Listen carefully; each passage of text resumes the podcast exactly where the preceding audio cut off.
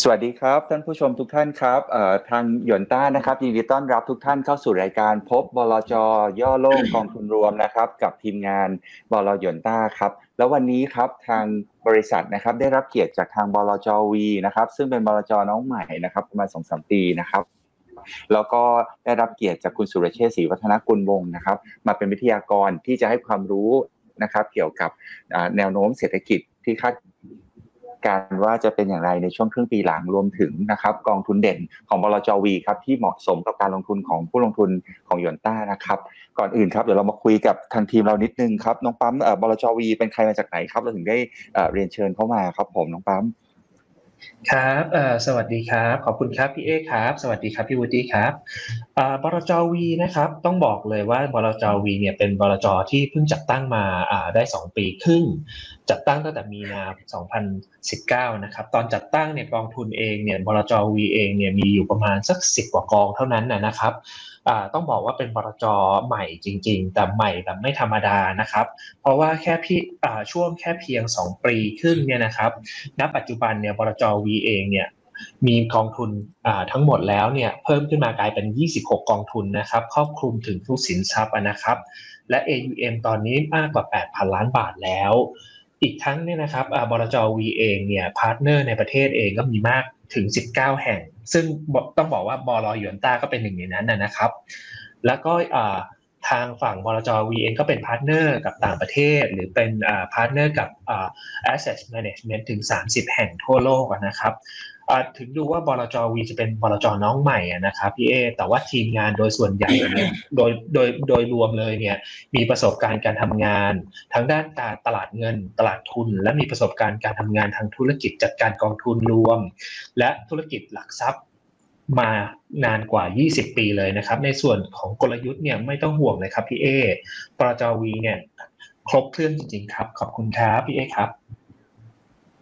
จะเห็นได้ว่าบลจตั้งมาไม่นาน แต่ว่าผู้บริหารและผู้จัดการกองทุนนะครับ มีประสบการณ์การทำงานมาอย่างยาวนานนะครับ รวมทั้งมีพันธมิตรที่แข็งแกร่งนะครับ มีหลายหลายบริษัทชั้นนำที่เป็นพันธมิตรกับทางบลจวีนะครับ แล้วในส่วนของน้องโตโต้ละครับพอจะทราบประวัติของคุณบูดี้สุรเชษฐ์บ้างไหมครับว่า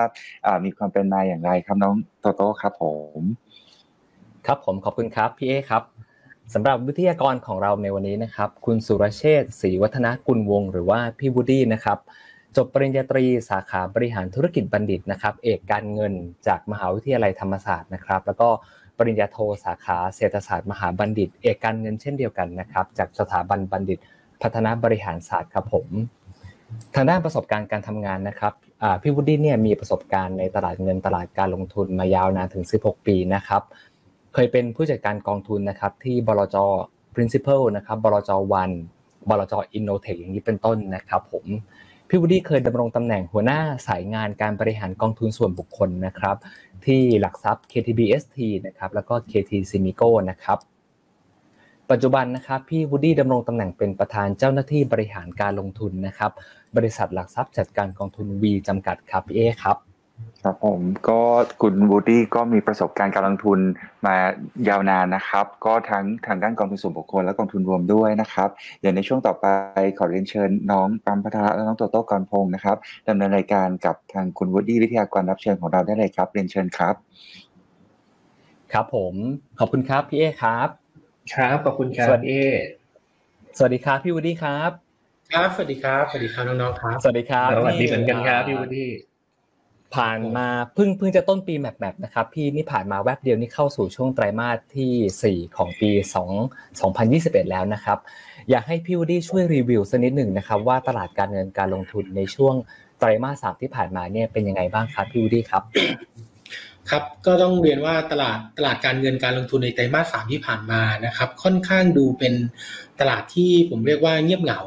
นะครับเพราะว่าตลาดไม่ได้มีทิศทางการลงทุนที่ชัดเจนนะครับ ทั้งหุ้นต่างประเทศแล้วก็หุ้นไทยเองนะครับหุ้นต่างประเทศเองเนี่ยไตรมาสสามที่ผ่านมานะครับ ตอนแรกก็ทำท่าว่าจะดีนะครับหุ้นน่าจะปรับตัวขึ้นต่อได้ แต่ว่าพอเฟดนะครับเริ่มส่งเริ่มส่งสัญญาณว่า อาจจะทำ QE tapering นะครับเริ่มมีสัญญาณของเงินเฟอ้อเข้ามาเนี่ยก็เลยทำให้ตลาดหุ้นนะครับทั่วโลกโดยเฉพาะตลาดหุ้นในสหรัฐเนี่ยมีการปรับฐานลงมาบ้างนะครับในดวงในช่วงเดือนประมาณกันยายนนะครับที่ผ่านมา ซึ่งอันนี้เองเนี่ยก็เลยทำให้ตลาดส่วนใหญ่ในโลกนี้นะครับโดยเฉพาะตลาดหุ้นเนี่ยไม่ได้ให้ผลตอบแทนเป็นบวก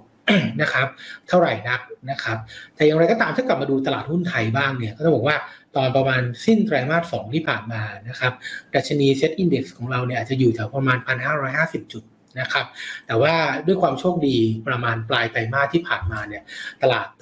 ตลาดหุ้นไทยก็สามารถขึ้นมาเบรกนะครับ ขึ้นมายืนเหนือ 1,600 จุดได้นะครับ แล้วตอนนี้ก็พยายามที่จะผ่าน 1,650 จุดอยู่นะครับ หลักๆสำหรับเรื่องของหุ้นไทยเองเนี่ยน่าจะเป็นประเด็นในประเทศนะครับที่เราเห็นการฉีดวัคซีนที่เร่งตัวขึ้นนะครับได้ดี ปัจจุบันเนี่ยตัวเลขการฉีดวัคซีนเนี่ยก็ขึ้นมาอยู่ที่ประมาณ6-7แสนคนนักโดสนะครับต่อวัน ก็ทำให้มีความคาดหวังนะครับว่า อัตราการฉีดวัคซีนของประเทศไทยเนี่ยน่าจะเพิ่มขึ้นสูงได้ในในในในการเปิดประเทศนะครับ ซึ่งทางท่านนายกเองเนี่ยได้แจ้งมาล่าสุดนะครับว่าประเทศไทยเองเนี่ยอยากจะเปิดรับนักท่องเที่ยวต่างชาติได้เนี่ยประมาณ 1 พฤศจิกายน นะครับอันนี้ก็เป็นสัญญาณบวกนะครับที่ทำให้ตลาดหุ้นไทยเนี่ยช่วงก่อนหน้านี้ปรับตัวเพิ่มขึ้นได้ แล้วก็ทำให้ค่าเงินบาทนะครับในช่วงประมาณ 1-2 วันที่ผ่านมาเนี่ยแข็งค่าขึ้นนะครับหลังจากตั้งแต่ไตรมาสสามที่ผ่านมาเนี่ยค่าเงินบาทเนี่ยเป็นแนวโน้มอ่อนค่ามาโดยตลอดนะครับสำหรับสินทรัพย์ประเภทอื่นๆนะครับถ้ามาดูเรื่องราคาทองคำเองเนี่ยก็เหมือนเหมือนกับตลาดหุ้นนะครับราคาของราคาทองคำก็ไซด์เวย์อยู่แถวๆประมาณ 1,800 เหรียญนะครับต่อออนอยู่แถวๆนี้นะครับไม่ได้ขยับไปไหน ส่วนราคาน้ำมันเองเนี่ยอันนี้เป็นที่น่าสนใจนะครับแล้วก็เป็นปัจจัยที่ต้องติดตามช่วงนี้นะครับก็คือว่าราคาน้ำมันเนี่ยก็มีการปรับตัวเพิ่มขึ้นนะครับอย่างราคาน้ำมันดิบเบรนท์เนี่ยก็ขึ้นมาจากประมาณ 70 กว่าเหรียญนนะครับ ตอนนี้ก็ขึ้นอยู่ขึ้นมาอยู่ที่ประมาณ 84 เหรียญ ซึ่งตรงนี้เองเนี่ยก็เลยกดดันนะครับ ให้มีความกังวลว่าเออเงินเฟ้อเนี่ยมันจะเร่งตัวไหมจาก ราคาพลังงานที่เพิ่มขึ้นนะครับนอกเหนือจากราคาพลังงานคือราคาน้ำมันดิบเนี่ยที่เพิ่มขึ้นแล้วเนี่ยพวกราคาก๊าซธรรมชาตินะครับ ราคาถ่านหินเนี่ยก็มีการปรับตัวเพิ่มขึ้นเช่นเดียวกันนะครับอันนั้นคงเป็นภาพการลงทุนในไตรมาสสามที่ผ่านมาโดยสรุปอีกทีหนึ่งนะครับ ก็คือว่าทุกสินทรัพย์ส่วนใหญ่เนี่ยไม่ได้มีการเปลี่ยนแปลงมากนักนะครับ แต่ว่าการปรับตัวเพิ่มขึ้นเนี่ยอาจจะโดนจำกัดนะครับโดยปัจจัยความเสี่ยงบางเรื่องที่เข้ามากระทบในไตรมาสสามที่ผ่านมา ก็จะมีแค่ราคาน้ำมันนะครับที่ดูแล้วเนี่ยปรับตัวเพิ่มขึ้นได้เล็กน้อยในไตรมาสสามที่ผ่านมาครับผม ครับผมช่วงที่ผ่านมานะครับเราจะเห็นปรากฏการณ์หนึ่งนะฮะก็คือเรื่องของ bond yield นะครับตัวของ bond yield 10 ปีสหรัฐเนี่ยที่มีการปรับตัวทะลุ 1.5 ขึ้นมา ถามพี่วูดี้นิดหนึ่งครับว่าตรงนี้เนี่ยเป็นสัญญาณที่อันตรายไหมครับสำหรับหุ้นในกลุ่ม growth อย่างหุ้น tech อะไรอย่างเงี้ยครับผมครับก่อนอื่นนะครับผมอยากจะอธิบายเพิ่มเติมนิดนึงนะครับ ให้ท่านผู้ชมเนี่ยได้เข้าใจนะครับตามกันไปว่าเอ้ยทำไมนะครับบอลยูหรือในภาษาไทยเนี่ยที่เรียกว่า อัตราผลตอบแทนพันธบัตรรัฐบาลเนี่ยโดยเฉพาะบอลยูสหรัฐคืออัตราผลตอบแทนพันธบัตรรัฐบาลสหรัฐเนี่ยปรับตัวสูงขึ้นนะครับ ถึงมีความกังวลว่าพวกหุ้นกลุ่มที่เป็นหุ้นเติบโตนะครับหรือ growth stock เนี่ยจะปรับตัวลดลงผมเด่นนี้ครับหุ้น growth stock นะครับส่วนใหญ่บริษัทที่ทำธุรกิจในในและธุรกิจอยู่ระหว่างการเติบโต นะครับก็คือต้องมีการระดมทุน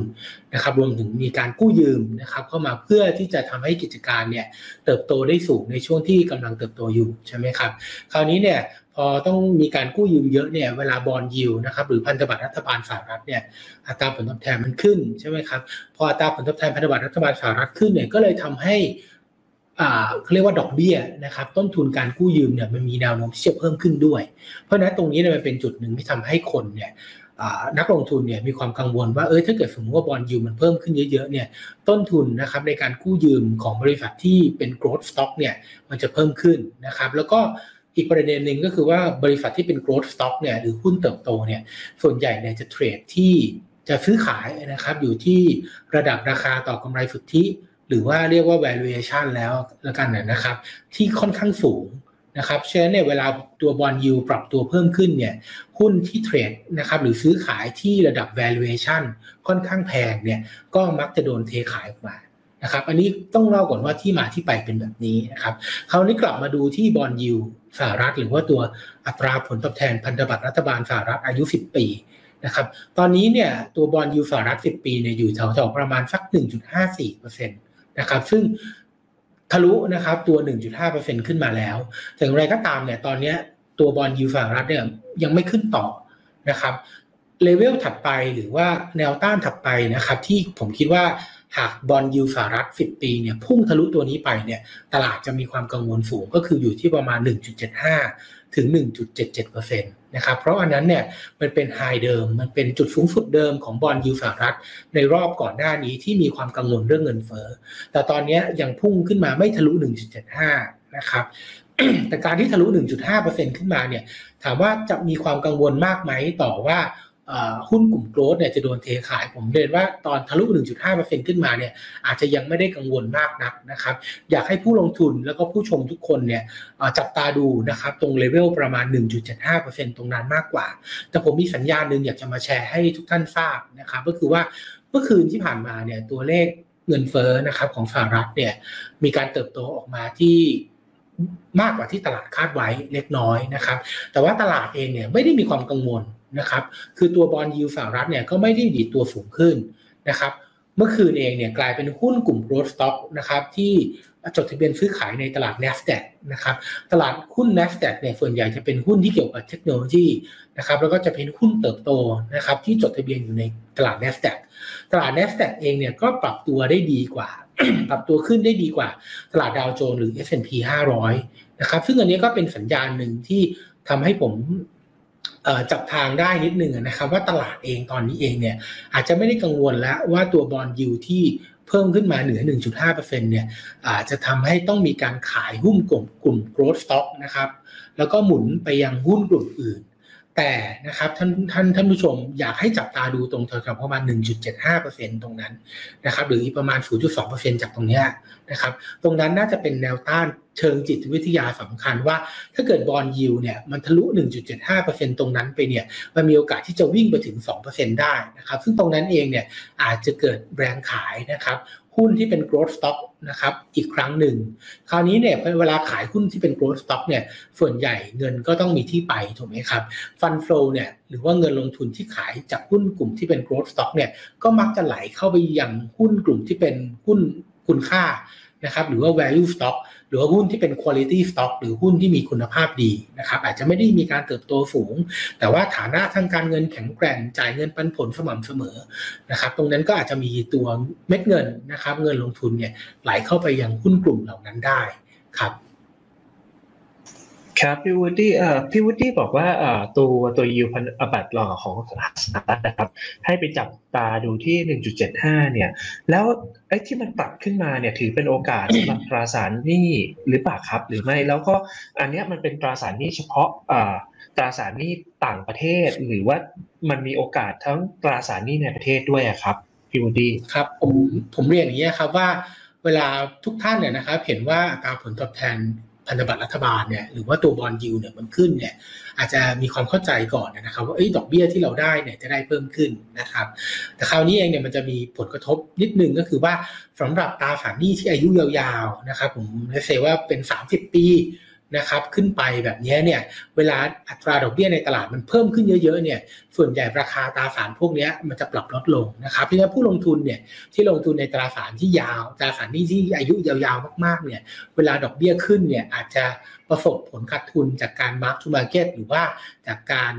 เขาเรียกว่าบันทึกมูลค่ายุติธรรมของราคาได้นะครับฉะนั้นเองเนี่ยในภาวะที่ดอกเบี้ยผมเรียนอย่างเงี้ยนะครับว่าตอนนี้เนี่ยเราเห็นสัญญาณดอกเบี้ยน่าจะเป็นขาขึ้นนะครับจากตัวนี้เป็นต้นไปทำไมสัญญาณดอกเบี้ยถึงเป็นขาขึ้นนะครับอันแรกเนี่ยเฟดน่าจะมีการทำ QE tapering นะครับหรือเรียกเป็นภาษาไทยก็คือว่ามีการลดปริมาณการซื้อพันธบัตรรัฐบาล นะครับซื้อสินทรัพย์เนี่ยเข้าไปในงบดุลของเฟดเนี่ยลดลงตั้งแต่เดือนพฤศจิกายนปีนี้เป็นต้นไปนะครับ หลังจากที่ตรงนี้จบลงแล้วเนี่ยธนาคารกลางสหรัฐหรือเฟดเนี่ยมีแนวโน้มนะครับว่าน่าจะขึ้นดอกเบี้ยนะครับนโยบายภายในประมาณปลายปีหน้านะครับหรืออาจจะเป็นต้นปี 2023 อันนี้คือสิ่งที่นักวิเคราะห์แล้วก็นักเศรษฐศาสตร์ ปัจจุบันเนี่ยมองไว้นะครับ คราวนี้เองเนี่ยทุกท่านก็จะเห็นแล้วนะครับ เริ่มจากการที่เฟดเนี่ยดำเนินนโยบายนะครับ ผ่อนคลายที่น้อยลงเรื่อยๆนะครับ และอาจจะเริ่มขึ้นดอกเบี้ยในช่วงปลายปีหน้าหรือต้นปี 2023 เนี่ย ตัวนี้เนี่ยทำให้เห็นสัญญาณของดอกเบี้ยที่ขึ้นใช่ไหมครับ พอในช่วงแรกที่ดอกเบี้ยเริ่มขึ้นเนี่ย พันธบัตรรัฐบาลอายุยาวๆ หรือหุ้นกู้อายุยาวๆนิดหนึ่งนะครับอาจจะ 15 ปี 30 ปีที่ผมได้บอกไปเนี่ยพวกนี้มีโอกาสที่จะขาดทุนจากส่วนต่างของราคาในช่วงแรกก่อนนะครับ แต่อย่างไรก็ตามเนี่ยพวกตราสารหนี้นะครับที่อายุกลางๆผมเรียนว่าสักประมาณ 3-5 ปี ตรงนี้มีแนวโน้มที่จะได้ประโยชน์นะครับ เพราะว่าการขาดทุนจากส่วนต่างของราคาของดอกเบี้ยที่ขึ้นเนี่ยมันอาจจะน้อยนะครับเมื่อเทียบกับยิวนะครับของคูปองตราสารหนี้ใหม่ ๆ ที่น่าจะออกมา ในช่วงที่ดอกเบี้ยเริ่มเป็นขาขึ้นเนี่ยอาจจะเห็นผลตอบแทนตรงนั้นที่ดีกว่า ฉะนั้นเนี่ยผมก็เลยเรียนว่าท่านผู้ชมนะครับท่านผู้ลงทุนทุกคนเนี่ยก็ถือว่าเป็นจังหวะที่น่าจะดีนะครับในการปรับพอร์ตบางส่วนที่เข้าไปลงทุนในตราสารหนี้นะครับแต่ต้องระมัดระวังนิดนึงว่า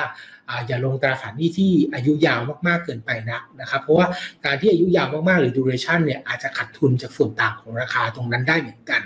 ครับผม ครับขอบคุณครับพี่วุฒิรับสำหรับคำตอบนะครับ คือเมื่อเราพูดถึงยิวพันธบัตรแล้วเนี่ยมันมีสินทรัพย์ตัวหนึ่งที่ให้ผลตอบแทนเนี่ยคล้ายๆ คล้าย ๆ กันก็คือ REIT นะครับพี่วุฒิจะสอบถามพี่วุฒินิดหนึ่งว่า global REIT นะตอนเนี้ยผลตอบแทนเนี่ยค่อนข้างโดดเด่นเลยปีนี้ แล้วพี่วุฒิมองว่ายังน่าลงทุนต่อหรือเปล่าครับ ครับผมเรียนว่าทางทางรีดนะครับโดยเฉพาะอาจจะพูดถึงรีดต่างประเทศแล้วก็รีดในประเทศด้วยนะครับ คือกองรีดเนี่ยมันมีความที่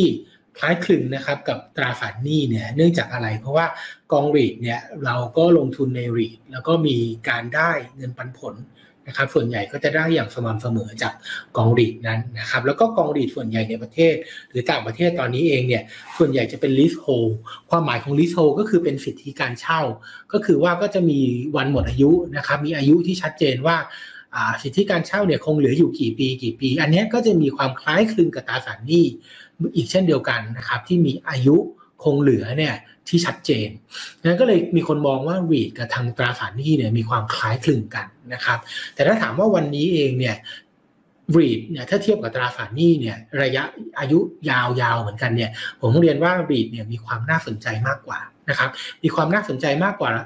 เพราะอะไร เพราะว่าตอนนี้เองเนี่ยถ้าท่านผู้ชมได้ได้ได้ฟังตามที่ผมได้แจ้งไปเมื่อกี้นี้นะครับว่าเราเริ่มเห็นสัญญาณเงินเฟ้อนะครับ แล้วเงินเฟ้อเนี่ยแม้ว่าหลาย ๆ ฝ่ายเนี่ยจะมองว่าเงินเฟ้อเนี่ยมันน่าจะเป็นแค่ภาวะชั่วคราว จากตอนนี้เนี่ยเนื่องจากว่าเราเปิดเศรษฐกิจถูกไหมครับ ความต้องการจับจ่ายใช้สอยความต้องการสินค้าและบริการเนี่ยมันเพิ่มขึ้นสูงมาก แต่ว่าตัว supply หรือตัวอุปทานเนี่ยหรือตัวสินค้าตัวบริการเนี่ยมันยังไม่สามารถที่จะ เพิ่มขึ้นนะครับมารองรับความต้องการตรงนั้นได้ ก็เลยทำให้เกิดในสิ่งที่เรียกว่า supply shortage นะครับหรือว่าภาวะข้อจำกัดด้านห่วงโซ่อุปทาน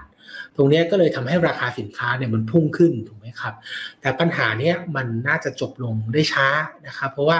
ตอนนี้หลาย ๆ ฝ่าย ถ้าท่านสังเกตดูช่วงที่เรามีโควิด ล็อกดาวน์อะไรต่าง ๆ เนี่ย เรามีการเลิกออฟพนักงานนะครับเรามีการหยุดการการผลิตไป มีการเปลี่ยนสายการผลิตนะครับ มีการเปลี่ยนแปลงเครื่องจักรอะไรต่างๆ เพื่อให้สอดคล้องกับปริมาณความต้องการที่ลดลง แต่พอความต้องการมันกลับมาปุ๊บเนี่ยปริมาณตรงนั้นมันไม่ได้สามารถเปลี่ยนได้ในเร็ววันนะครับ ก็เลยทำให้เกิดภาวะขาดแคลนอยู่ ตรงนี้ก็เลยทำให้ราคาสินค้าเนี่ยมันมีแนวโน้มที่จะทรงตัวระดับสูงต่อไป ซึ่งอันนี้เองเนี่ยก็คือ inflation นะครับก็คือเงินเฟ้อคราวนี้เรากลับมาดู REIT เทียบกับตราสารหนี้นะครับ REIT มีข้อดีที่น่าสนใจก็คือว่ารีดนะครับมีความเป็น inflation protected หรือว่าสามารถป้องกันเงินเฟอ้อได้ เพราะว่าปรีดที่เราลงทุนเนี่ยนอกเหนือจากสิทธิการเช่าหรือราคาที่เราหรือเงินปันผลที่เราจะได้รับจากกองรีดนะครับปรีดพวกนี้เนี่ยจะมีการปรับเพิ่มขึ้นของราคา นะครับ ได้เนื่องจากว่าคนเนี่ยมองว่ารีดเนี่ยเป็นสินทรัพย์ที่จะสามารถปกป้องตัวเองจากเงินเฟอ้อได้ พอเงินเฟอ้อมาเนี่ยคนก็มีแนวโน้มที่จะสนใจลงทุนในรีดมากขึ้นนะครับ แต่อย่างไรก็ตามผมมีข้อคิดนิดนึงก็คือว่ารีดปัจจุบันนี้อาจจะไม่ต้องต้องพิจารณาลงทุนดีๆ นิดนึง เพราะว่าหลังภาวะหลังโควิดเนี่ยนะครับเป็นเป็นภาวะ new normal แบบใหม่นะครับเรทบางประเภทเองเนี่ยอาจจะได้รับผลกระทบ นะครับจากการเปลี่ยนแปลงพฤติกรรมของคนหรือว่าจากการที่การ reopening เนี่ยการกลับเข้ามาเปิดเศรษฐกิจเนี่ยมันยังไม่กลับมาครบถ้วนร้อยเปอร์เซ็นดีนะครับเพราะฉะนั้นเนี่ยการลงทุนในรีทผมสรุปว่าน่าสนใจนะครับมันเป็น inflation protected หรือว่าตัวที่ปกป้องเงินเฟอ้อได้ค่อนข้างดี แต่ว่านักลงทุนอาจจะต้องเลือกประเภทของรีทที่สอดคล้องนะครับกับการฟื้นตัวของเศรษฐกิจอีกครั้งหนึ่งครับ ครับผมขอบคุณครับยังอยู่กันที่มุมมองของสินทรัพย์ทางเลือกนะครับอนอกจาก REIT แล้วเนี่ยสินทรัพย์ทางเลือกอย่างทองคำแล้วก็น้ำมันเนี่ยพี่วูดดี้มีมุมมองยังไงบ้างฮะเพราะว่าน้ำมันเนี่ยช่วงที่ผ่านมาประมาณสักสองสามอาทิตย์เนี่ยปรับตัวขึ้นมาร้อนแรงเหลือเกินนะครับพี่วูดดี้มองยังไงบ้างครับผมครับเรื่องของราคาน้ำมันเองนะครับผมผมผมเรียนนี้ว่าราคาน้ำมันเนี่ยมันประกอบด้วยมีปัจจัยที่ เป็นตัวสนับสนุนนะครับหรือว่าเป็นปัจจัยลบปัจจัยบวกของราคาน้ำมันเนี่ยหลักๆ ก็คือเรื่องของ demand supply หรือว่าอุปสงค์นะครับหรือว่าอุปทานคือความต้องการแล้วก็ปริมาณน้ำมัน วันนี้เองเนี่ยความต้องการใช้น้ำมันนะครับมันมีแนวโน้มที่จะเพิ่มขึ้นเรื่อยๆนะครับเพราะว่าอะไรเพราะว่าตอนนี้เศรษฐกิจหลายประเทศเนี่ยกลับมาเปิดแล้วนะครับ แล้วก็เราก็จะเห็นว่าหน้าหนาวนะครับ กำลังมา แล้วก็ปีนี้เองเนี่ยเป็นปีที่คาดการณ์ว่าจะเกิดปรากฏการณ์ลานินยานะครับอาจจะในยุโรปหรือในสหรัฐ ซึ่งปรากฏการณ์นี้เองเนี่ยอาจจะทำให้หน้าหนาวเนี่ยมีความหนาวเย็นมากกว่าปกตินะครับแล้วก็อาจจะยาวนานกว่าปกติ ซึ่งในยุโรปเองเนี่ยแล้วก็ในสหรัฐเองเนี่ยหรือในประเทศต่างๆนะครับจะเห็นว่าประเทศมหาอำนาจใหญ่ๆเนี่ยที่มีการบริโภคสูงๆเนี่ยส่วนใหญ่ก็ยังอยู่ในโซนที่มีการใช้พลังงานเยอะในช่วงหน้าหนาวนะครับ อันนี้ก็เลยมีความขาดแคลน เริ่มมีการขาดแคลนพลังงานขึ้นแล้วนะครับ ก่อนหน้านี้ถ้าทุกท่านได้ตามข่าวก็จะเห็นว่าจีนเนี่ยนะครับหลายมณฑลเนี่ยได้มีการจำกัดนะครับไม่ให้มีการใช้ไฟฟ้าเกินกว่าที่รัฐบาลกลางกำหนด เพราะว่าจีนเริ่มประสบปัญหาขาดแคลนพลังงานนะครับ ในยุโรปเองก็มีปัญหานะครับจนมีปัญหาว่าราคาก๊าซธรรมชาติเนี่ยมันพุ่งขึ้นนะครับถึงประมาณเกือบ400%เลย ถ้าเทียบกับปลายปีที่แล้วนะครับ ซึ่งตรงนี้เองเนี่ยทำให้มีความกังวลว่าพอหน้าหนาวมาเนี่ยปริมาณราคาน้ำมันราคาก๊าซธรรมชาติมันจะพุ่งขึ้นต่อนะครับเพราะงั้นในฝั่งดีมาเนี่ยผมมองว่าในระยะประมาณไตรมาสหนึ่งนะครับหนึ่งหรือสองไตรมาสข้างหน้าเนี่ยน่าจะเป็นภาวะที่ความต้องการใช้พลังงานน่าจะค่อนข้างสูงนะครับบวกกับการ กลับมาเปิดเศรษฐกิจนะครับ โดยเฉพาะในเอเชียหลายประเทศที่มีการฉีดวัคซีนมากขึ้นเนี่ยก็นี่ก็น่าจะมีแนวโน้มการใช้พลังงานที่มากขึ้นเช่นเดียวกันนะครับเพราะฉะนั้นเนี่ยเรื่อง demand ค่อนข้างสูงเรื่อง supply นะครับปริมาณการผลิตน้ำมันออกมาเนี่ยผมต้องเรียนว่าปริมาณการผลิตน้ำมันเนี่ยอาจจะอาจจะทรงตัวนะครับอยู่แถวๆนี้แหละนะครับทั้ง OPEC หรือ OPEC plus เนี่ยคงไม่ได้อยากจะเร่ง นำน้ำมันออกมาขายนะครับหรือเร่งขุดน้ำมันออกมาขาย เพื่อทำให้ราคาน้ำมันเนี่ยมันตกลงไป ราคาน้ำมันที่ประมาณ 80ถึงร้อยเหรียญตรงนี้เนี่ยต้องบอกว่าเป็นเป็นระดับที่ทางโอเปกแล้วก็กลุ่มผู้ผลิตน้ำมันต่างๆเนี่ยค่อนข้างที่จะ happy นะครับกับราคาน้ำมันแถวนี้เพราะฉะนั้นเนี่ยถ้าวิเคราะห์ดูแล้วเนี่ย demand ค่อนข้างดูดีนะครับ supply นะครับหรือว่าอุปทานเนี่ยค่อนข้างที่จะทรงตัวเพราะฉะนั้นเนี่ยราคาน้ำมันเนี่ยน่าจะยังดูมี upside นะครับจาก เลเวลประมาณ 80 เหรียญตรงนี้ขึ้นไปนะครับ โดยบางเจ้าเนี่ยนักวิเคราะห์นะครับนักเศรษฐศาสตร์มองว่าราคาน้ำมันเองเนี่ยในปีหน้ามีโอกาสที่จะวิ่งไปถึงประมาณ 100ดอลลาร์สหรัฐต่อบาร์เรลนะครับ ซึ่งตรงนั้นเองเนี่ยเป็นความเสี่ยงต่อตลาดหุ้น เพราะว่า พอราคาน้ำมันขึ้นแรงๆเนี่ยคนก็จะกังวลแล้วว่าเงินเฟ้อจะมา แล้วก็จะมาเยอะนะครับเศรษฐกิจจะไม่โตอันนั้นอาจจะทำให้เป็นปัจจัยที่คล้ายๆออยช็อคแล้วก็ทำให้ตลาดหุ้นทั่วโลกปรับตัวลดลงได้นะครับแต่ถ้าถามว่ามุมมองน้ำมันอย่างเดียวเนี่ยผมมองว่าราคาน้ำมันเนี่ยยังอยู่ในโมเมนตัมที่ดีนะครับยังมีโอกาสที่ราคาจะค่อยๆ ปรับขึ้นไปต่อได้จากตรงนี้ กลับมาที่ทองคำนะครับ ทองคำเองเนี่ยต้องบอกว่า ผู้คนนะครับแล้วก็นักลงทุนเองในช่วงที่ผ่านมาเนี่ยก็ให้ความสนใจกับทองคำน้อยลงนะครับ เพราะว่าหนึ่งก็คือเห็นว่าราคาทองคำเองเนี่ยไม่ได้มีการเคลื่อนไหวนะครับก็อยู่ในโซนประมาณ 1,700 ถึง 1,800 เหรียญตรงนี้เนี่ยมาสักพักหนึ่งแล้วนะครับแล้วก็ยังไม่ได้มีการปรับตัวขึ้นหรือลงนะครับหลักๆเองเนี่ยราคาทองคำนะครับมักจะปรับตัวผกผันนะครับกับ ค่าเงินดอลลาร์ซึ่งช่วงที่ผ่านมาเนี่ยค่าเงินดอลลาร์เนี่ยมันมีการแข่งค่าขึ้นเล็กน้อยนะครับดูจากตัว DXYO หรือว่าตัวดอลลาร์อินเด็กซ์เนี่ยก็ขึ้นมาแถวจากแถวประมาณ 90 ต้นๆนนะครับขึ้นมาอยู่ที่ประมาณ 93 94 ตรงนี้เนี่ยก็เลยทำให้ราคาทองคำเนี่ยไม่ได้ปรับตัวเพิ่มขึ้นมากนักนะครับอีกปัจจัยหนึ่งที่ผมมองว่าเป็นเป็นปัจจัยที่ที่ผู้คนให้ความสนใจกันเยอะก็คือว่าเริ่มเห็นสัญญาณนะครับของ กองทุนต่างประเทศนะครับ หรือนักลงทุนสถาบันเนี่ยเข้าไปสะสมหรือเข้าไปเริ่มลงทุนในพวกสินทรัพย์ดิจิทัลนะครับพวกเกี่ยวกับคริปโตเคอเรนซีพวกนี้มากขึ้น แล้วก็มีการลดความสนใจที่จะลงทุนในทองคำลงไป อันนี้ก็เป็นสัญญาณหนึ่งที่กดดันทำให้ราคาทองคำเนี่ยมันก็ไม่ยังไม่สามารถปรับตัวเพิ่มขึ้นไปจากตรงนี้ได้มากนักนะครับแต่อย่างไรก็ตามเนี่ยพอเห็นสัญญาณเงินเฟ้อ นะครับ คนก็มีความกังวลแล้วก็อยากจะได้สินทรัพย์เสี่ยงที่สินทรัพย์ที่ป้องกันนะครับเงินเฟ้อเวลาเงินเฟ้อมาจริง ๆ ด้วยเนี่ยก็เลยทำให้ราคาทองคำเนี่ยมันก็ไม่ได้ปรับตัวลดลงไปแรงมากเหมือนกันนะครับฉะนั้นเนี่ยแนวโน้มทองคำจากตรงนี้ไปเนี่ยผมก็ยังมองว่าทองคำเนี่ยน่าจะยังคงไซด์เวย์นะครับหรือว่าไม่ได้ปรับขึ้นแรงหรือว่าไม่ได้ปรับลงแรงจากระดับประมาณ 1,700 ถึง 1,800 เหรียญตรงนี้ครับ ขอบคุณครับ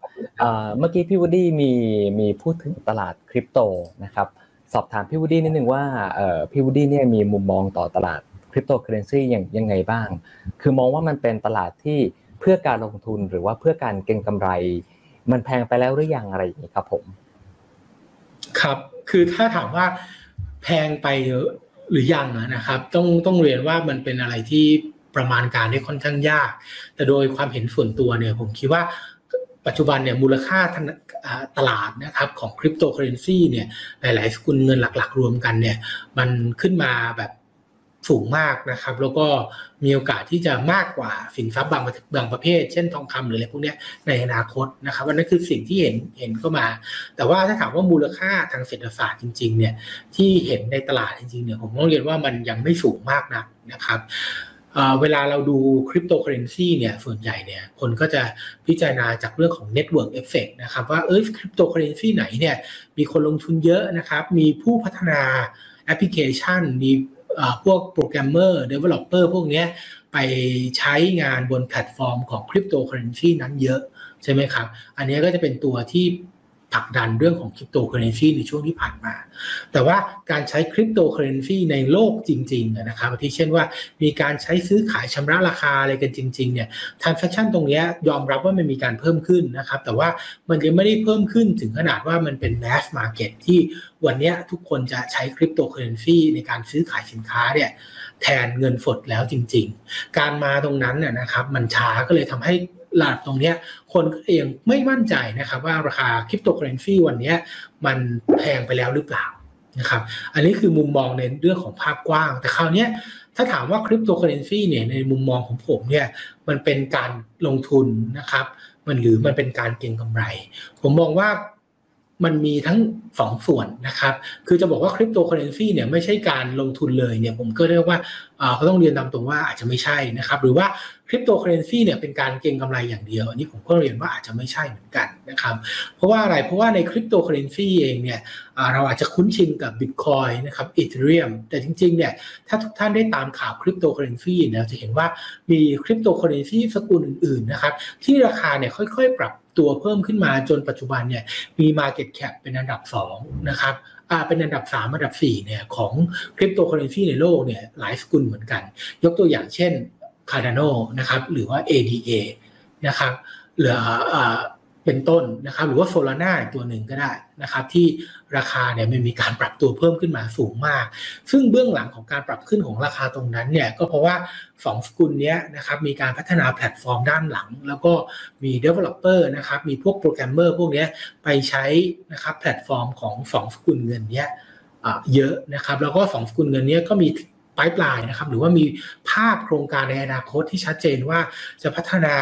นะครับคริปโตเคอเรนซีของตัวเองอย่างไร ให้รองรับระบบบล็อกเชนอะไรอย่างเงี้ย ตรงเนี้ยผมมองว่ามันเป็นการลงทุนรูปแบบใหม่ แบบหนึ่งเหมือนกันในโลกนี้นะครับ ที่เรากำลังจะเห็นในอนาคต เพราะว่าตอนนี้เราอยู่ในยุคที่เป็นเทคโนโลยี disruption หรือว่าเป็นการปฏิวัติอุตสาหกรรมรอบใหม่เหมือนสมัยที่เรามีเครื่องจักรไอ้น้ำแต่วันนี้เรากำลังมีเรื่องของบล็อกเชนเรากำลังมีเรื่องของ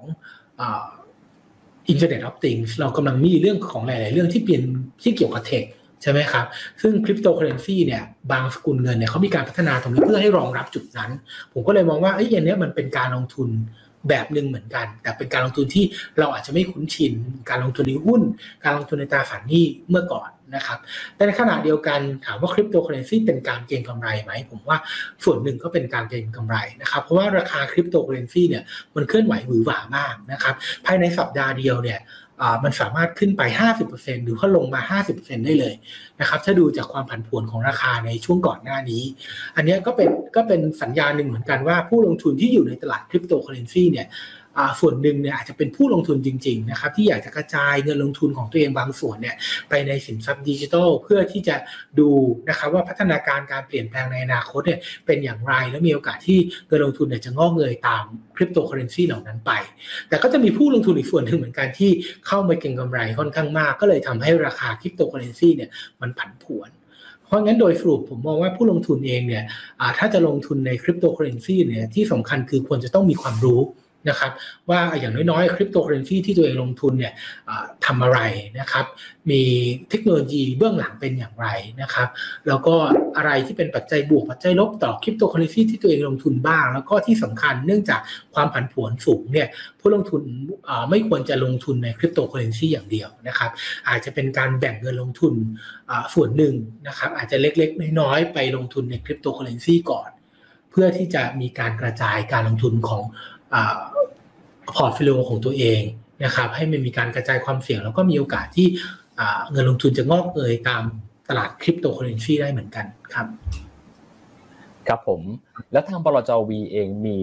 กองทุนไหนที่ไปลงทุนในคริปโตเคอเรนซีทั้งทางตรงหรือว่าทางอ้อมก็ได้นะครับพี่อาจจะเป็นบริษัทที่เป็นโครงสร้างพื้นฐานของคริปโตเคอเรนซีอะไรแบบนี้มีบ้างไหมครับ ครับจริงๆบลจ.วีเราเรามีนะครับ เพราะว่าอย่างที่ผมเรียนไปว่าเราพยายามที่จะออกกองทุนใหม่ ๆ นะครับ ที่เรียกได้ว่าตอบโจทย์นะครับ ท่านผู้ลงทุนแล้วก็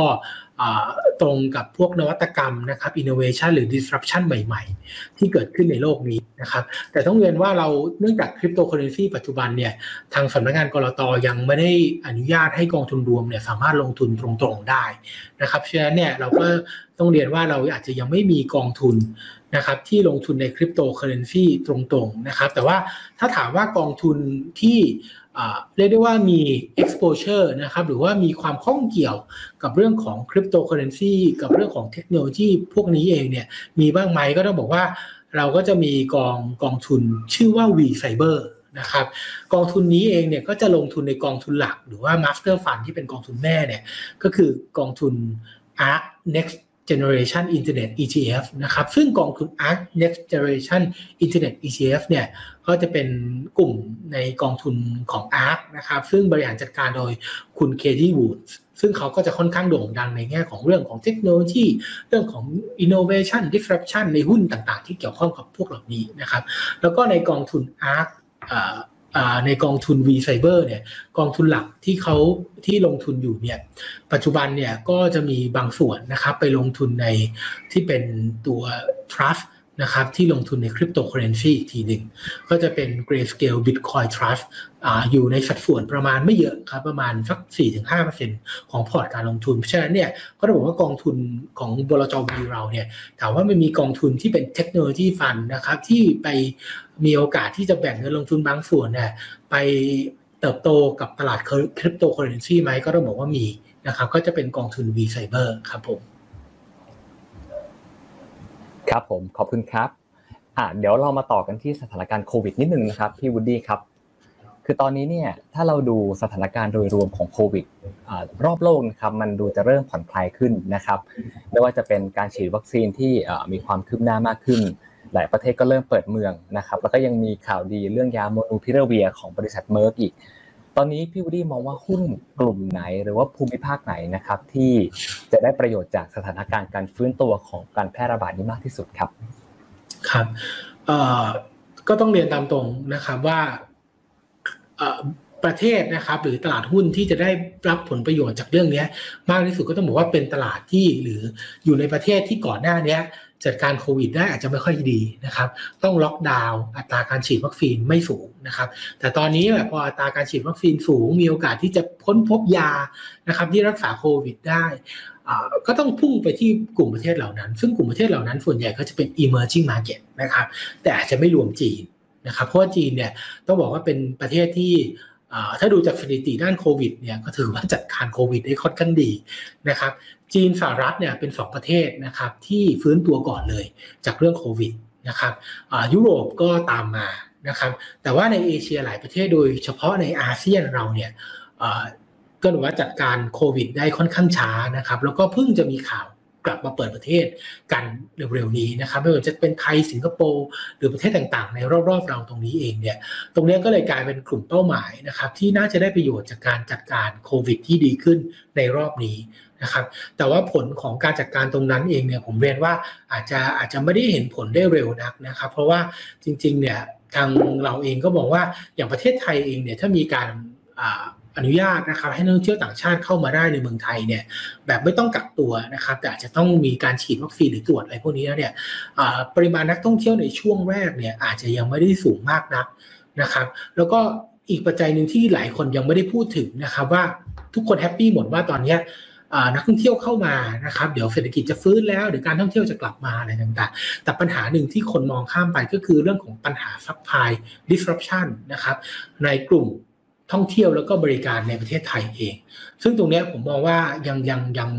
ยังไม่มีใครเข้าไปแก้ไขปัญหาตรงนี้ตรงๆเพราะฉะนั้นเนี่ยความคาดหวังต่อ ต่อการฟื้นตัวนะครับของการท่องเที่ยวไทยเองจริงเนี่ยอาจจะต้องระมัดระวังจับตาดูใกล้ชิดนิดนึงว่ามันอาจจะไม่ได้เป็นไปดีมากอย่างที่ทุกคนคาดไว้แต่แรกนะครับ ความหมายที่ผมบอกเมื่อกี้นี้คืออะไร ถ้าทุกท่านเห็นนะครับว่าช่วงโควิดเองเนี่ยร้านอาหารนะครับโรงแรมหรือว่าอะไรต่างๆเนี่ยมีการปิดกิจการไปเยอะมากนะครับแล้วก็มีการเลิกออฟพนักงานก็คือมีการให้พนักงานออกนะครับหรือว่ามีการลดขนาด ถึงจำนวนห้องหรืออะไรต่างๆรวมทั้งไม่ได้มีการรีโนเวทหลายที่นะครับไม่ได้มีการปรับปรุงซ่อมแซมอะไรต่างๆ เพราะฉะนั้นเนี่ยถ้าเกิดนักท่องเที่ยวกลับมาปุ๊บเนี่ยแล้วสภาพก็คือว่าเรายังไม่สามารถที่จะมีคุณภาพนะครับในการให้บริการหรือต่างๆเนี่ยกลับไปเหมือนในช่วงก่อนโควิดได้ อันเนี้ยมันก็จะเป็นตัวที่ จะจะทำให้การท่องเที่ยวของเราเนี่ยส่งผลกระทบเชิงรุกในระยะยาว อันนี้เป็นตัวอย่างนะครับแล้วถามว่า sector ไหนกลุ่มไหนจะได้ประโยชน์ก็ต้องเรียนตามตรงว่าก็เป็นกลุ่มที่เปิดเมืองนะครับจะเป็นพวกสายการบินโรงแรมนะครับห้างสรรพสินค้าพวกนี้น่าจะได้รับประโยชน์ทั้งหมดแต่ว่า ถ้าราคาพวกนี้ขึ้นมามาก ๆแล้วนะครับ ให้ระวัดระวังปัจจัยเรื่อง supply chain disruption ที่ผมบอกไปนะครับ ราคาหุ้นบางตัวอาจจะพุ่งขึ้นไปแรงมากนะครับ จนเกินมูลค่าตามปัจจัยพื้นฐาน อันนี้ก็ต้องระมัดระวังเหมือนกันในการตามเข้าไปในกลุ่มเหล่านั้นนะครับครับพี่วูดดี้เนี่ย เราได้มุมมองมาหลาย ๆ มุมมองนะครับ ไม่ว่าจะสหรัฐอเมริกา ไม่ว่าจะสินทรัพย์ทางเลือกคริปโตเคอเรนซีโควิดผมขอกลับมาถามเกี่ยวกับ ภาคภูมิภาคเอเชียบ้างดีกว่าท่ามกลางความเสี่ยงของกฎระเบียบครับหรือว่าเราเรียกว่า regulatory risk นะครับในประเทศจีนเรากลับมาจีนพี่วุฒิเนี่ยมองว่าโอกาสการลงทุนในประเทศจีนเนี่ยช่วงนี้เป็นยังไง เพราะว่าเรามีลูกค้าบางกลุ่มบางบางท่านเนี่ยยังถือจีนอยู่ครับ ครับผมเรื่องจีนเนี่ยผมผมอธิบายอย่างนี้มันไม่ได้เป็นเรื่องแค่เรื่องของมาตรการนะครับ แต่เราต้องเข้าใจก่อนว่า ปัจจุบันนี้ทางจีนเนี่ยเขาต้องการทำอะไรนะครับรัฐบาลจีนต้องการทำอะไร โดยเฉพาะรัฐบาลจีนภายใต้การนำของประธานาธิบดีสีจิ้นผิงนะครับเราเห็นว่าตอนนี้จีนเนี่ยเขาพยายามที่จะปฏิรูปนะครับ ทั้งเรื่องของสังคมเศรษฐกิจ แล้วก็วัฒนธรรมนะครับ จึงเป็นที่มาว่าทำไมถึงมีการออกมาตรการมาควบคุมกลุ่มอุตสาหกรรม กลุ่มธุรกิจอะไรต่างๆเนี่ยเยอะแยะไปหมดนะครับ แล้วก็ทำให้ราคาหุ้นเนี่ยนะครับปรับตัวลดลงหุ้นจีนก็เลย ลดลงมาแรงในช่วงที่ผ่านมานะครับ ตอนนี้สิ่งที่รัฐบาลจีนก็คือจะต้องการจะทำก็คือการปฏิรูป เพราะว่ารัฐบาลจีนเนี่ยรู้สึกนะครับว่าประเทศตัวเองเนี่ยประชากรของตัวเองสังคมของตัวเองเนี่ยถูกคล้ายๆว่าชี้นำนะครับหรือถูกครอบงำเลยโดยวัฒนธรรมจากชาติตะวันตกค่อนข้างเยอะเกินไปนะครับ แล้วก็คุณภาพของประชากรตัวเองเนี่ยอาจจะด้อยลงนะครับ ถ้ายกตัวอย่างนะครับก่อนหน้านี้ที่รัฐบาลจีนมีการออกมาตรการอะไรต่างๆ มาเนี่ยก็จะเป็นเรื่องเกี่ยวกับการศึกษาใช่ไหมครับ ให้เด็กเนี่ยไม่ต้องติวหนังสือเยอะเกินไปนะครับ แล้วก็ควบคุมการกวดวิชานะครับ ตรงนี้ซึ่งสุดท้ายเนี่ยมันเป็นอาจจะเป็นข้อดีต่อประชากรเขานะครับทำให้ไม่เกิดการแข่งขันที่มันเป็นธรรมมากขึ้น ในหมู่ของประชากรนะครับ ไม่ว่าจะยากจยากดีมีจนทุกคนสามารถเข้าถึงการศึกษาได้ ไม่ได้บอกว่าคนเฉพาะคนรวยที่กวดวิชาได้ก็จะเข้าโรงเรียนดีๆได้ อันนี้มันเป็นการปฏิรูปฝั่งการศึกษาเขานะครับ นอกจากนี้เนี่ยการที่เขาจำกัดการเล่นเกมของเด็กนะครับให้มันเหลือสักประมาณผมคิดว่าอาทิตย์หนึ่งอาจจะเล่นได้รวมๆกันไม่ถึงสักสามสี่ชั่วโมงด้วยซ้ำไป จากเดิมที่เคยเล่นได้เยอะมากนะครับอันนี้ก็จะเป็นการควบคุมไม่ให้เรื่องของเกมเนี่ยเข้ามามีอิทธิพลต่อเด็กมากเกินไป นะครับทำให้เด็กเนี่ยเรียกว่ามีวินัยมีคุณธรรมมีอะไรวัฒนธรรมในเชิงที่เป็นเอเชียมากขึ้น ในเชิงที่เป็นจีนมากขึ้น อันนี้เป็น 2 ตัวอย่าง หรือแม้กระทั่งว่าพวกหุ้นสื่อนะครับหุ้นบันเทิงอะไรต่างๆเนี่ยที่ก่อนหน้าเนี้อาจจะทำธุรกิจก้าวหน้าเกินไปนะครับเร่ง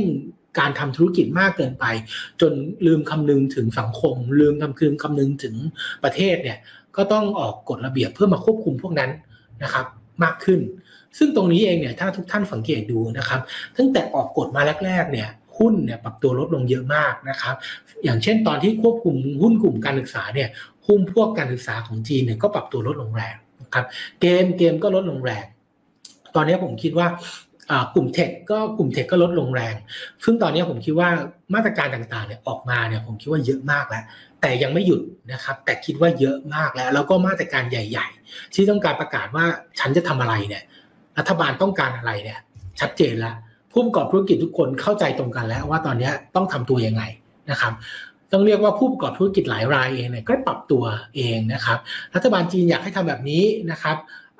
ก็จัดแคมเปญจัดงบประมาณนะครับ เพื่อสนับสนุนนโยบายของรัฐบาล ตรงนี้ผมเรียกว่าหลาย ๆ ธุรกิจเนี่ยอยู่เป็น อยู่เป็นแล้วอยู่และเป็นแล้วว่าต้องทำตัวยังไงนะครับ ไปกับรัฐบาลจีนชุดนี้ เพราะฉะนั้นเนี่ยจะสังเกตว่าหลังๆเองเนี่ยราคาหุ้นนะครับไม่ค่อยตอบตอบรับเชิงลบมากนัก และเวลารัฐบาลจีนประกาศอะไรออกมา เพราะฉะนั้นผมก็เลยมองว่าตรงนี้ในเรื่องของปัจจัยความเสี่ยงด้าน regulatory risk เนี่ยมันมันลดลงบ้างนะครับ แต่ยังไม่หมดไปนะลดลงบ้าง กลับมาดูอีกมุมหนึ่งนะครับ เรื่องของ valuation บ้าง valuation ของหุ้นจีนวันนี้ผมเรียนว่าถูก นะครับเมื่อเทียบกับอดีต 4-5 ปีที่ผ่านมาเนี่ยระดับหนึ่งเลย ในขณะที่ภาพการเติบโตของเศรษฐกิจจีนในระยะกลางถึงระยะยาวเนี่ยผมคิดว่าน่าจะยังดีอยู่นะครับแม้ว่าในช่วงสั้นๆที่ผ่านมาเนี่ยจีนจะเห็นปัญหานะครับในตลาดอสังหาริมทรัพย์ จากการผิดชำระหนี้ของตัวผิดนัดชำระหนี้ของตัว Evergrande เนี่ยนะครับไปแล้วก็อาจจะมีประมาณ2อสบริษัท ที่ผิดนัดชำระหนี้ตามมาตรงนี้เนี่ย แต่ผมเรียนว่ารัฐบาลจีนเองเนี่ยไม่ได้นิ่งเฉยตรงนี้นะครับ แล้วก็รัฐบาลจีนเองเนี่ยคงไม่ยอมนะครับให้แค่กลุ่มอสังหาริมทรัพย์บางกลุ่มตรงนี้เข้ามาทำให้เศรษฐกิจจีนเนี่ยเกิดวิกฤตหรือล้มขึ้นมานะครับ โดยเห็นได้จากว่าก่อนหน้านี้รัฐบาลจีนเนี่ยก็มีการอัดเม็ดเงินนะครับสภาพคล่องเข้าไปในระบบการเงินตลาดการเงินของของจีนเนี่ยค่อนข้างเยอะ หลังจากที่มีเรื่องของ Evergrande ออกมา เพราะฉะนั้นเนี่ยโดยสรุปนะครับตอนนี้ regulatory risk เนี่ยผมมองว่ามันลดลงระดับหนึ่งแล้ว แต่ยังไม่หมดไปนะครับเรื่องของปัญหาหนี้สินของภาคอสังหาจีนเนี่ยผมคิดว่ารัฐบาลจีนเนี่ยเตรียมพร้อมนะครับแล้วก็พร้อมเข้าช่วยเหลือแล้วก็น่าจะเอาอยู่นะครับขณะที่ valuation เนี่ยดูแล้วค่อนข้างถูกเมื่อเทียบกับในอดีตที่ผ่านมา นะครับฉะนั้นเนี่ยนักลงทุนผมคิดว่าน่าจะลงทุนในหุ้นจีนต่อได้ ส่วนนักลงทุนที่อาจจะยังไม่เคยลงทุนในหุ้นจีนเลยก่อนหน้านี้ อาจจะกังวลนะครับเรื่อง regulatory เลยเอง หรือว่าอาจจะกังวลว่าตัวราคาหุ้นจีนมันแพงมากเกินไปแล้วหรือเปล่า จังหวะตรงนี้ผมคิดว่าเป็นจังหวะที่น่าจะเริ่มสะสมหุ้นจีนได้ครับ ขอบคุณครับพี่วุฒิครับ เราได้ฟังภาพ แต่ละภาพเนี่ยภาพรวมมาเยอะละวันนี้แล้วกันครับพี่วุฒิพี่วุฒิมีกองทุนเด่นๆอะไรเนี่ยที่จะมาแนะนำทางทางผู้ชมผู้รับชมทางบ้านบ้างไหมครับ ครับผมก็อย่างที่ผมเรียนไปนะครับว่า ธีมตอนนี้เนี่ยผมขอสรุปธีมสั้นๆนิดหนึ่งนะครับ ก่อนที่จะไปถึงว่ากองทุนเราจะอะไรดี สั้นๆ ตอนนี้เนี่ยทางบลจวีนะครับ เรามองว่าไตรมาสสี่จนถึงต้นปีหน้าจนถึงปีหน้าเนี่ยเศรษฐกิจโลกยังอยู่ในขาขึ้นนะครับ เศรษฐกิจยังอยู่ในแนวโน้มขยายตัว เรายังไม่เห็นสัญญาณความเสี่ยง ที่จะทำให้เกิดวิกฤตเศรษฐกิจ นะครับอันที่ 2 ปัจจัยที่ต้องต้องจับตาดูนะครับน่าจะเป็นเรื่องของราคาพลังงาน ถ้าเกิดราคาน้ำมันราคาพลังงานพุ่งขึ้นอีกเนี่ยเงินเฟ้อมานะครับเงินเฟ้อมีการเพิ่มขึ้นเนี่ยตรงเนี้ยจะเป็นจุดที่อาจจะทำให้ตลาดหุ้นเนี่ยมีการปรับฐานได้นะครับเพราะฉะนั้นเนี่ยโดยภาพรวมผมสรุปว่าเรามองหุ้นเนี่ยยังเป็นสินทรัพย์เสี่ยง ยังเป็นสินทรัพย์ที่น่าลงทุนอยู่นะครับในไตรมาสสี่จนถึงไตร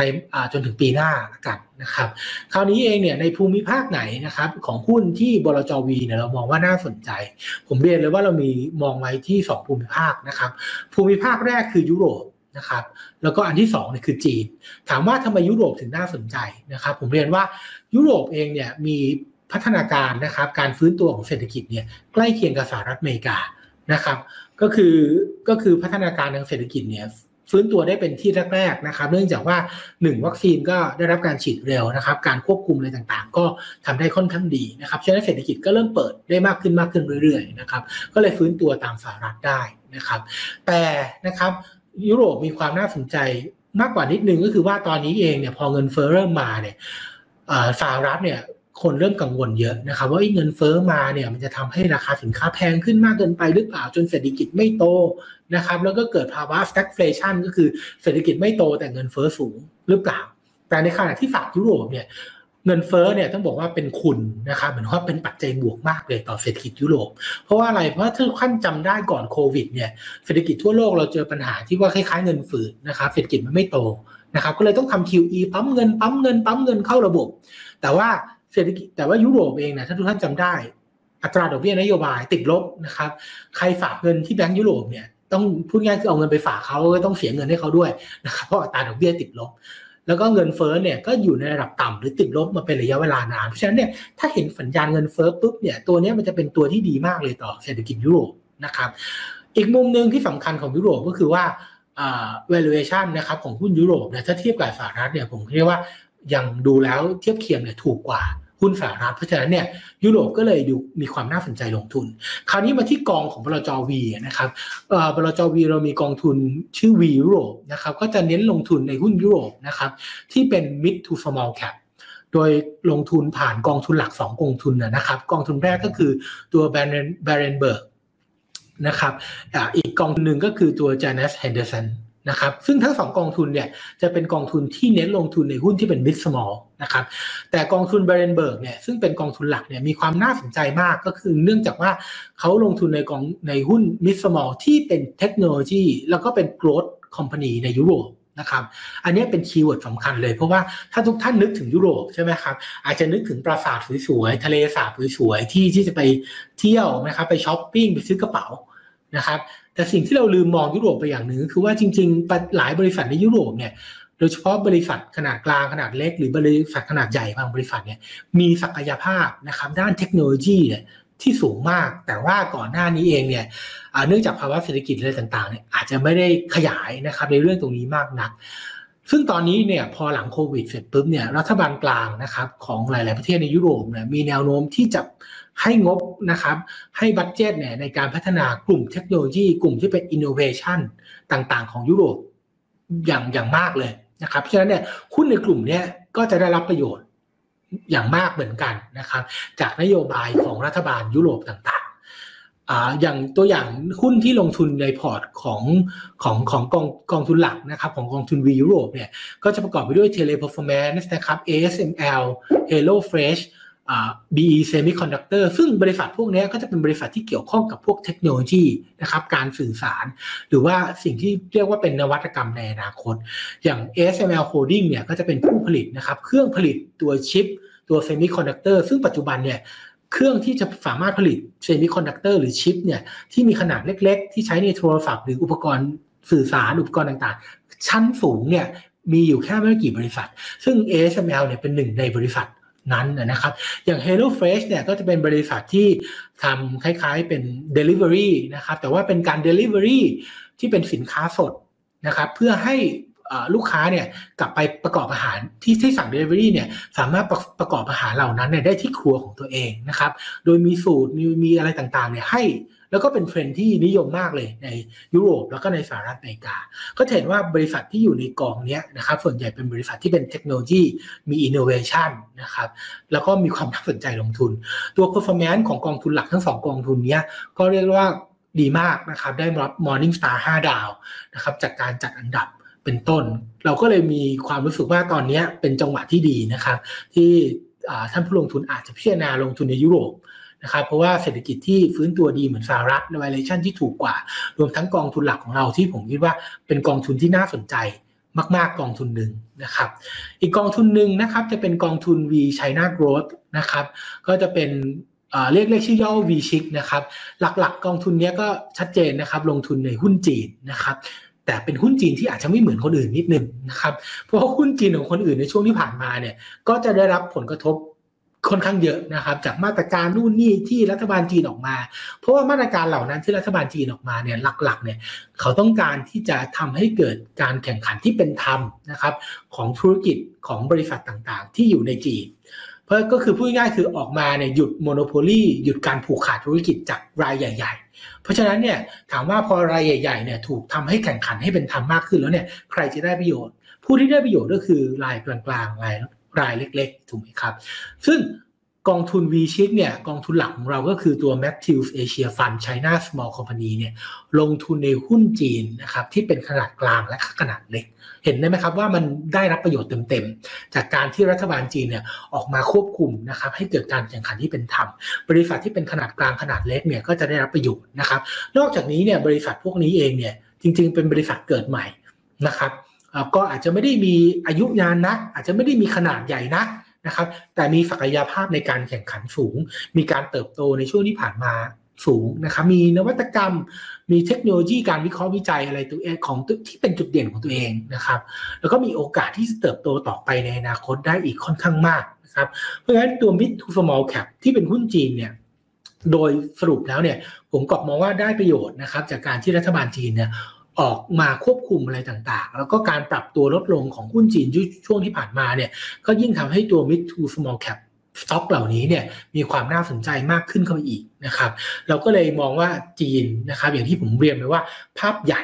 นะครับตัว regulatory risk เนี่ยดูน่าจะค่อยๆเฟดแต่ยังไม่หมดไปนะครับเรื่องของ valuation หุ้นจีนเนี่ยค่อนข้างถูกแล้ว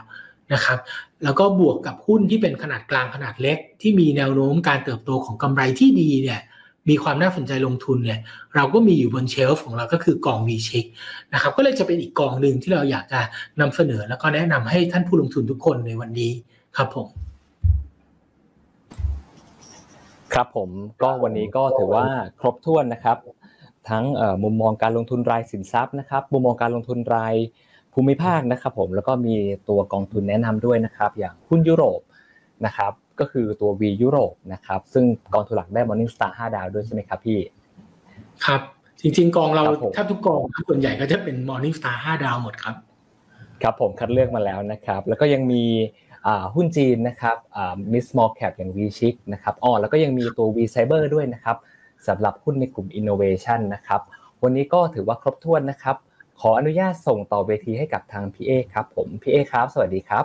ได้ครับ ขอบคุณครับน้องโต้น้องปั๊มขอบคุณครับ แล้วก็สวัสดีคุณวดี้อีกครั้งหนึ่งนะครับเอ่อน้องวดี้ครับที่จะถามนี่ครับผมสวัสดีครับ จะเรียนถามนิดนึงครับ ทั้งกอง V Cyber V ยุโรป V ชิกนี่ลงต่างประเทศหมดเลยครับ นโยบายป้องกันความเสี่ยงจากการแลกเปลี่ยนหรือ FX hedging policy ของบลจ V เป็นอย่างไรบ้างครับตอนนี้ ครับนโยบายการป้องกันความเสี่ยงของเรานะครับ เราก็ต้องเรียกว่าเราเป็น dynamic hedge หมายความว่าเราไม่ได้ป้องกันความเสี่ยงทั้งร้อยเปอร์เซ็นต์นะครับการป้องกันความเสี่ยงเนี่ยจริง ๆ ขึ้นอยู่กับดุลยพินิจของผู้จัดการกองทุน ซึ่งส่วนใหญ่เนี่ยก็จะป้องกันความเสี่ยงค่อนข้างค่อนข้างอยู่ในระดับค่อนข้างสูงนะครับที่ประมาณ 80-90%นต์ นะครับในบริเวณประมาณนี้นะครับทั้งนั้นทั้งนี้ทั้งนั้นเนี่ยในแต่ละช่วงที่เราป้องกันความเสี่ยงเนี่ยก็อาจจะดูภาวะตลาดนะครับค่าเงินบาทนะครับดุลบัญชีเงินสะพัดหรืออะไรต่างๆเนี่ยประกอบควบคู่กันไปด้วยเพื่อให้กองทุนเนี่ยมีผลการดำเนินงานที่ดีครับ ครับผมทีนี้ถ้าผู้ลงทุนเกิดสนใจที่จะลงทุนนะครับ ไม่ว่าจะเป็นกอง V Cyber V Europe หรือ V Chic เนี่ยทางบลจวีมีความเห็นว่าควรจะถือลงทุนนานสักขนาดไหนถึงจะเห็นผลนะครับ เพราะส่วนใหญ่เข้าใจว่าจะต้องเป็นการลงทุนระยะยาวประมาณหนึ่งนะครับผมครับ คือผมเรียนว่าการลงทุนในหุ้นต้องต้องเป็นการลงทุนที่เป็นระยะยาวนิดหนึ่งนะครับ แต่ว่าอย่างกองทุนทั้งสามกองทุนที่ผมเรียนเนี่ย ตอนนี้เราเห็นภาพเศรษฐกิจโลกเนี่ยที่ฟื้นตัวจาก โควิดนะครับแล้วก็น่าจะค่อยๆ ฟื้นตัวจากตรงนี้ไป โดยปัจจัยสนับสนุนการฟื้นตัวของเศรษฐกิจในระยะถัดไปเนี่ยนอกจากการเปิดเมืองหลังโควิดแล้วเนี่ยผมมองว่าเรื่องของเทคโนโลยีเนี่ยที่เปลี่ยนแปลงไปเรื่อยๆเนี่ยจะเป็นปัจจัยที่สนับสนุนให้เศรษฐกิจโลกเนี่ยมันก้าวต่อไปได้นะครับฉะนั้นเองเนี่ยเทคโนโลยีที่มันเปลี่ยนผ่านช่วงนี้เนี่ยอาจจะใช้ระยะเวลาสักประมาณ 1-2 ปีนะครับในการเปลี่ยนผ่านหลังจากนั้นเนี่ยเศรษฐกิจก็น่าจะค่อยๆ ปรับตัวดีขึ้นเรื่อยๆนะครับจากเทคโนโลยีที่มันเปลี่ยนไป แล้วมีประสิทธิภาพมากขึ้น เพราะฉะนั้นในการลงทุนก็อาจจะมองว่านักลงทุนอาจจะต้องถือครองพอร์ตลงทุนนะครับสักประมาณ 3 ปีขึ้นไปนะครับในจุดนี้ครับผมขอบคุณครับน้องวูดดี้ครับเดี๋ยวเรียนย้ำอีกทีนะครับ เรื่องคริปโตเคอเรนซีครับเพราะว่าน้องวูดดี้ให้ความเห็นไว้ดีมากเลย แต่กลตไทยยังไม่อนุญาตให้ลงทุนในคริปโตเคอเรนซีโดยตรงถูกไหมครับสำหรับบลจ ครับสำหรับกองทุนรวมครับผมครับผมเอ่อแต่ว่าถ้าอยากจะลงทุนผ่านอ่ากองทุนที่ลงในคริปโตอีกทอดหนึ่งนะครับ เป็นแบบ indirect investment ทางบลจวีก็มีกอง V Cyber ให้เลือกลงทุนนะครับ เพราะฉะนั้นถ้าใครเป็นแฟนคลับนะครับ อย่าเพิ่งมาสอบถามกับทาง